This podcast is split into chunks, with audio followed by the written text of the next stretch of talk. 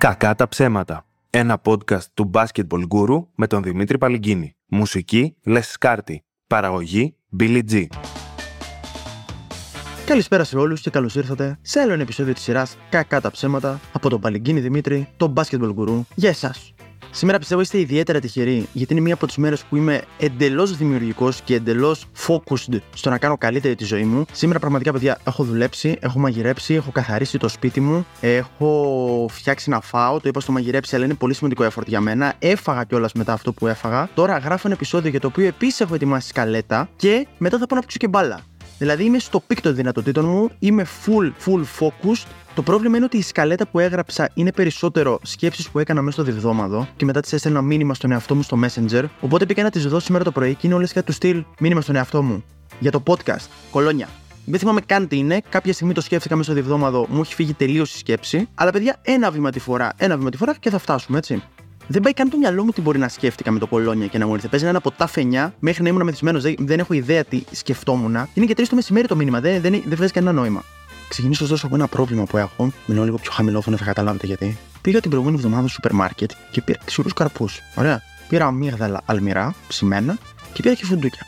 Γύρισα στο σπίτι, έφαγα μέσα στο πουσουκού τα αμύγδαλα τα αλμυρά και άφησα τα φουντούκια στη θήκη τους. Και μπαίνω εχθές το μεσημέρι σπίτι και ψάχνω να βρω κάτι να τσιμπήσω και πάω να πάρω τα φουντούκια και τα φουντούκια είναι εξαφανισμένα. Δεν είναι πουθενά. Έχω ψάξει όλο το σπίτι, δεν τα βρίσκω πουθενά. Είμαι 100% σίγουρος ότι δεν τα έχω φάει, δηλαδή βάζω το χέρι μου στη φωτιά. Και ποιο είναι το πρόβλημα τώρα; Μου έχει μπει από χθες το μεσημέρι μια παράνοια ότι μένει κάποιος στο σπίτι, γι' αυτό μιλάω και πιο χαμηλόφωνα τώρα, μην με ακούσεις και καταλάβει ότι είμαι, αν και ελπίζω να ακούει το podcast μου, feeling blessed, αλλά εκτός αυτού, φοβάμαι πάρα πολύ και μου έχει βγει full παράνοια σε αυτό. Δηλαδή, έχω ψάξει δύο φορές στο σπίτι, καταλαβαίνω ότι αυτό δεν βγάζει νόημα. Κλειδώνω, βάζω συναγερμό. Αλλά έχω ψάξει δύο φορές στο σπίτι, τρεις. Έχω πάει στην ταράτσα μία, έχω τσεκάρει. Μήπως απλά υπάρχει κάποιος και ζει με τα φουντούκια μου αυτή τη στιγμή και τρώει και άλλα πράγματα. Δεν ξέρω. Πραγματικά δεν βγάζει πολύ νόημα, αλλά ήθελα να το πω, εντάξει.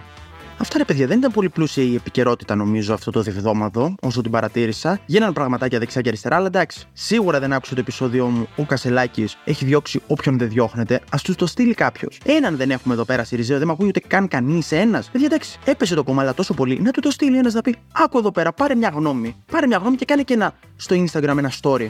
Α πούμε, να ανέβουμε λίγο παιδιά. Δεν είναι κακό, δεν είναι κακό μου δεν είναι νεότερο από το δυτικό μέτωπο, παιδιά, τίποτα. Αναπολώ λίγο τα πιο αθώα χρόνια. Τα σκέφτεστε ποτέ εσείς αυτά, θυμάστε καθόλου τα πιο αθώα χρόνια; Τι ωραία που ήμασταν. Θυμάστε την περίοδο που πιστεύουμε ότι θα ρίξει το Μητσοτάκι ο Μηθριδάτη με ένα δεκάλεπτο κομμάτι ραπ; Εν τω μεταξύ, θυμήθηκα τώρα το κομμάτι του Μηθριδάτη και μου ήρθε μια σκέψη αρκετά κακή συνοχή, αλλά θα καταλάβετε που το πάω. Ρε παιδί μου, όποιος χρησιμοποιεί μετρό, το έχεις καταλάβει ότι δεν παίζει πολύ σήμα εκεί κάτω. Πώς γίνεται ρε γαμότο, ενώ εγώ δεν έχω σήμα, ούτε να πάρω τηλέφωνο, ούτε να δω ένα μήνυμα, βγαίνει εντελώς εκτός γραμμής όταν είμαι στο μετρό, να υπάρχουν τύποι δίπλα μου που όχι έχουν σήμα, βλέπουν streams, βλέπουν βίντεο, μιλάνε στο τηλέφωνο, κάνουν βίντεο κλίση. Πώς γίνεται τώρα να είναι 250.000 μέτρα κατά τη γη και να μιλάει με τον ξάδερφό του; Δηλαδή δεν το χωράει το μυαλό μου. Πάντα αυτούς τους ανθρώπους τους βλέπω, βλέπουν κάτι TikTok, κάνουν κάτι τέτοια. Μπορεί να με εξηγήσει κάποιος τι γραμμή τηλεφωνίας έχουν αυτοί οι άνθρωποι και τι έχουν υπογράψει. Πρέπει να παίρνουν εισιτήριο για να ξεκινήσω να έχω κι εγώ Ιντερνετ. Δεν έχω καταλάβει. Αθώα χρόνια, αθώα χρόνια με Μηθριδάτη, πιο πριν με ράδιο Αρβίλα, ξεσπάσματα των ράδιο Αρβίλα. Υπήρχε ένα υλικό, υπήρχε ένα content, εντάξει. Δεν με εξή σημειώσεις μου γράφει εδώ πέρα Γαλλία 14-0. Λογικά είναι για το παιχνίδι με το Γιβλαρτάρ, Γιβλαντάρ. Μπορεί να το λέω λάθος. Βασικά σίγουρα το λέω λάθος γιατί έδωσα δύο εκδοχές. Το point είναι ότι έγινε ένα παιχνίδι, έπαιξε η Γαλλία, η οποία είναι super υπερδύναμη στο ποδόσφαιρο, με μια μικρή χώρα και κέρδισε 14-0 και βγήκαν όλοι και λέγανε Πω, πω, σπουδαίοι Γάλλοι και τους κοροϊδεύανε και πόσο μαλάκες είστε που πήγατε και κερδίσατε 14-0. Και είχε δημιουργηθεί αυτό το θέμα και όταν είχε κερδίσει η Γερμανία τη Βραζιλία 7-0, που όλοι βγαίνουν και λέγανε πόσο μαλάκι κομπλεξική είναι η Γερμανία. Και σκέφτομαι να μιλάμε για επαγγελματίες ποδοσφαιριστές. Πρώτον, θέλουν να αυξήσουν τα στατιστικά τους. OK, okay, το καταλαβαίνω και το βγάζω λίγο στην άκρη. Δεύτερον, τι να κάνουν; Εμένα θα μου φαινόταν full ξεφτίλα αν ήμουν παίχτης να βλέπω τον άλλο να χαλαρώνει, να κάνει πασούλες πίσω, να ρίχνει ρυθμό. Θα μου φαινόταν πολύ μεγάλη ξεφτίλα. σω το βλέπω εγώ έτσι, αλλά τι να κάνουν και οι παίχτες της Γαλλίας; Να, να τους λέγανε στο ημίχρονο παιδιά να αλλάξουμε μία ομάδε, να σας δώσουμε τον Εμπαπέ, να πάρετε λίγο το ζυρού, να βάλετε τον τέρμα, δεν ξέρω ποια τον βάλετε. Χαλαρό αυτό το διβδόματο. Άλλαξε και project στη δουλειά που είμαι. Ε, δουλεύω προγραμματιστής, άλλαξα project σε αυτό που ήμουνα. Και ξεκίνησα σε ένα καινούριο και όταν μπαίνει σε ένα καινούριο project στην εταιρεία που είμαι, πρέπει να ξεκινήσει μια διαδικασία με authentications για να πάρεις πρόσβαση εκεί που πρέπει να πάρεις πρόσβαση για το project. Εγώ πήρα πρόσβαση, τα έκανα όλα αυτά, δεν πολύ διάβασα τα email που μου στείλανε. Και αυτό είχε σαν αποτέλεσμα και ξαφνικά ξεκινάνε να με παίρνουν τηλέφωνο από τη Γενέβη ένας αριθμός με 18 νούμερα. Λέω ναι, καλά, μαλάκα είμαι, ναι, ναι. Να τους δώσω να απαντήσω στο τηλέφωνο μου φάνε όλα τα λεφτά ε, για τον τον πουλώ. Με παίρνουν δεύτερη, με παίρνουν τρίτη, με παίρνουν τέταρτη. Εγώ δεν απαντάω σε κανένα, παιδιά, έτσι. Εν τω μεταξύ, έχω 30 λεπτά μες στην κάρτα, 40 λεπτά μες στο κινητό. Πες να έχω maximum να μου φάνε 50 λεπτά και 15 κρυστάλλους σίγιου από το φοιτητικό που έχω. Τέλος πάντων, εγώ δεν είμαι κανένας μαλάκι να τους δώσω ούτε αυτά, παιδιά. Μέχρι τελευταία ρανίδος αίματος, ρανίδα αίματος. Κάτι. Τέλος πάντων. Και κάποια στιγμή αυτή η επιμονή τους με έβαλε λίγο σε σκέψεις Τελικά ήταν με παίρνανε από μια εταιρεία για να μου κάνουν authentication για την εταιρεία που είμαι. Εγώ δεν σκεφτόμουν τι μαλάκες είναι, δεν έχω πρόσβαση τόσο καιρό, που θα μιλήσω με έναν ειδικό. Ο ειδικός μου έστειλε μήνυμα και μου λέει: Ρε Δημήτρη, σε ψάχνουμε στο τηλέφωνο. Αν μείνει ένα μήνυμα, είναι μην ποινικοποιούμε και μη δαιμονοποιούμε τα τηλέφωνα από αριθμούς του εξωτερικού, καμιά φορά χρειάζονται. Τώρα, αν μου στείλεις μήνυμα, Δημήτρη, έκανα μαλακή, απάντησα σε ένα τηλέφωνο από τη Τεχεράνη, από τη Σουηδία και μου φάγανε ότι είχαμε στην κάρτα. Μπράβο, φίλε, είσαι ο φιδιπίδης του διεβδόματο, τι να σου πω.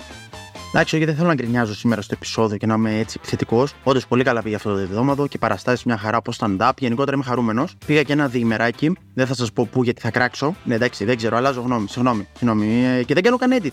Δεν άλλαξα γνώμη μετά από ώρα και απλά δεν φάνηκε στο edit. Κυριολεκτικά είπα το ένα και μετά θυμήθηκα κάτι που με νευριάζει και λέω πάμε στο άλλο. Τέλος πάντων, πήγα ένα διήμερο κάπου και έλεγα σε ένα φίλο μου που έχει πάει εκεί πέρα αρκετές φορές και μου λέει Καλά Δημήτρη, θα δοκιμάσεις την τοπική σπεσιαλιτέ.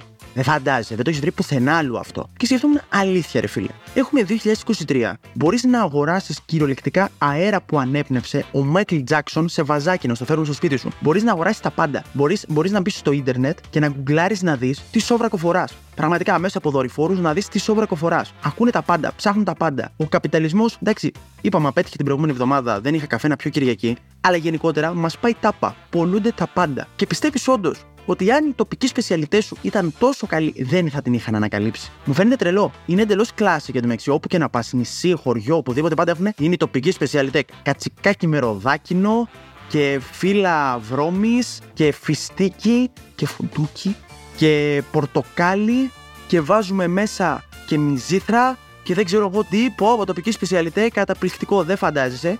Αν ήταν καλό, δεν θα το είχε βρει ένας χριστιανός να το πουλάει παντού. Γιατί συνήθως δεν είναι και με κανένα προϊόν το οποίο δεν υπάρχει κάπου αλλού. Συνήθως είναι απλά μια ιδέα που τους είχε έρθει, κάποιος έκανε φοιτητικό μαγείρεμα, ξέρεις, έβαλε ό,τι είχε μέσα στο ψυγείο, τα έβαλε όλα μέσα στο τηγάνι, πέταξε μισό τηγάνι ό,τι έχει, του βγήκε να τρώγεται και έγινε η τοπική σπεσιαλιτέ του τάδε μέρους. Το πιο default είναι αυτό, να σου λέει όλο για το μέρος του, καλά έχουμε μια τοπική σπεσιαλιτέ και το δεύτερο είναι να υπάρχει ένα weirdly specific κοινό που έρχονται διακοπές κάθε χρόνο εκεί πέρα. Πραγματικά σε όποιο νησί έχω πάει, σε πιο μη δημοφιλή, υπάρχει πάντα ένα χωριό που θα ακούσεις Καλά, μα έρχεται ένα γκρουπ Ολλανδών κάθε χρόνο τα τελευταία 45 χρόνια. Που δεν ξέρω πώς ακριβώς λειτουργεί, αλλά το έχω παρατηρήσει σε όλη την Ελλάδα. Υπάρχει ένα γκρουπ Ολλανδών, Βέλγων, Σουηδών που σκάνε κάθε χρόνο. Αιμονικά έτσι, με ψυχαναγκασμό. Κάθε χρόνο διακοπές στη Λίμνο, ας πούμε, οι Ολλανδοί. Ένα γκρουπ Ολλανδών κάθε χρόνο στη Λίμνο. Αλλού ξεκίνησε, αλλού το πήγα, έκανε και μια βόλτα το σπίτι να δω αν υπάρχει κάποιος. Έχει δει και ψιλοκρυφακούει. Τέλος πάντων, λίγα πράγματα από επικαιρότητα, όντως.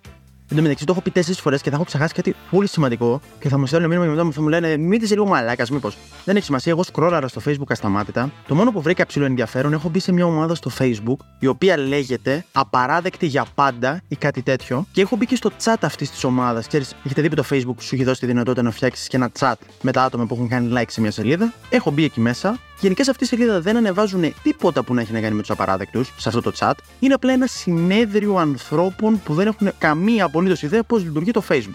Είναι αυτό που λέμε boomers που δεν με ενοχλεί. Εντάξει, το βρίσκω λίγο γραφικό πλέον το να κορυδεύουμε αυτούς τους ανθρώπους που δεν ξέρουν να χρησιμοποιούν το Facebook. Ανεβάζουν εκεί κάτι κακό στις φωτογραφίες που λένε καλημέρα σε όλους, αλλά δεν πειράζουν και κανέναν και νομίζω κοινωνικοποιούνται κιόλας μεταξύ τους. Τα βρίσκουν, λένε μια καλημέρα. Υπάρχουν και κάτι 50 60 ψάχνουν να γαμίσουν. Επίσης το κάνει λίγο άβολο το ότι δεν ξέρουν καθόλου πώς λειτουργεί το Facebook, οπότε απλά γράφουν με το που απαντήσει ή σχολιάσει κάποια γυναίκα οποιασδήποτε ηλικίας, απάντησε από κάτω. Σου έστειλα.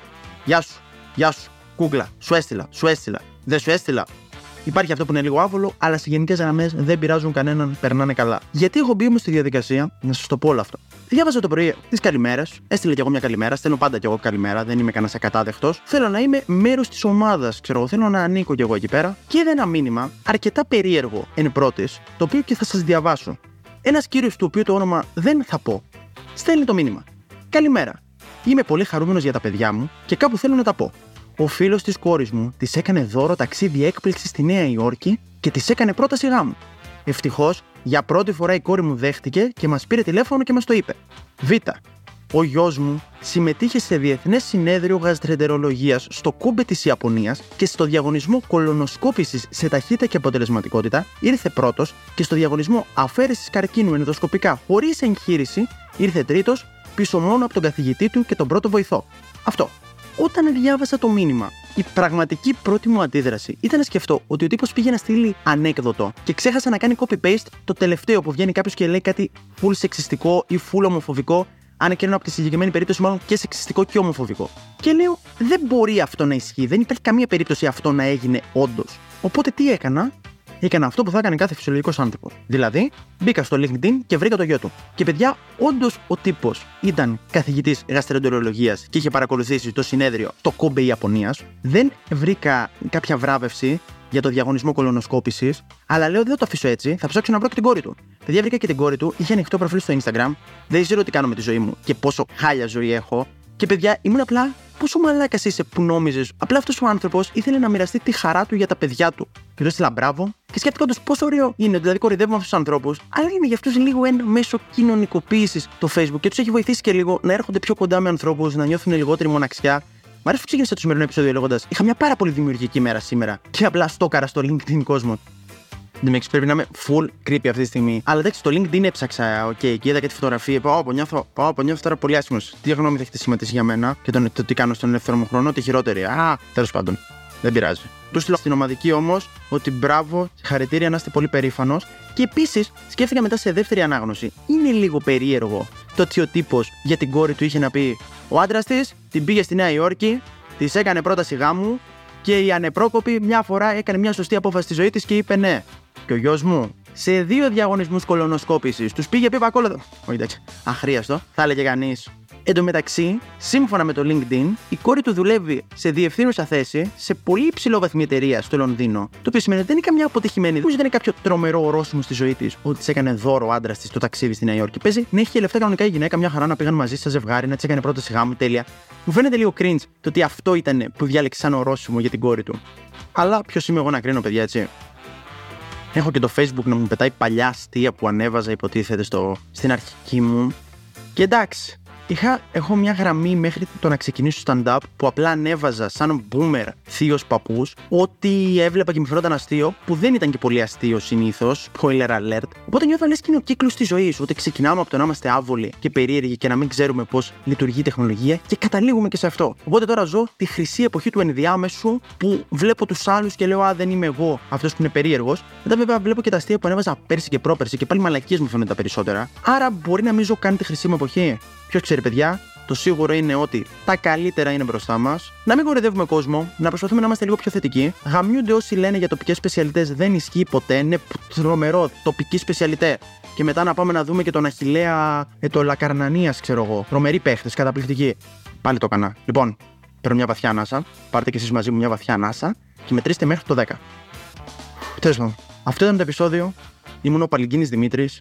Ήσασταν ένα υπέροχο κοινό αφού καταφέρατε και φτάσατε μέχρι εδώ πέρα. Ήταν επεισόδιο για το Basketball Guru και μέχρι την επόμενη φορά, σε δύο εβδομάδες, να είστε καλά, να είστε χαρούμενοι και να είστε θετικοί άνθρωποι. Επίσης, έκανα μια σκέψη. Βασικά, όχι. Άκυρο. Θα το αφήσω έτσι. Cliffhanger. Καλή συνέχεια. Ήταν το Κακά τα Ψέματα. Ένα podcast από το Basketball Guru με τον Δημήτρη Παλυγκίνη. Μουσική Λεσκάρτη. Παραγωγή Billy G.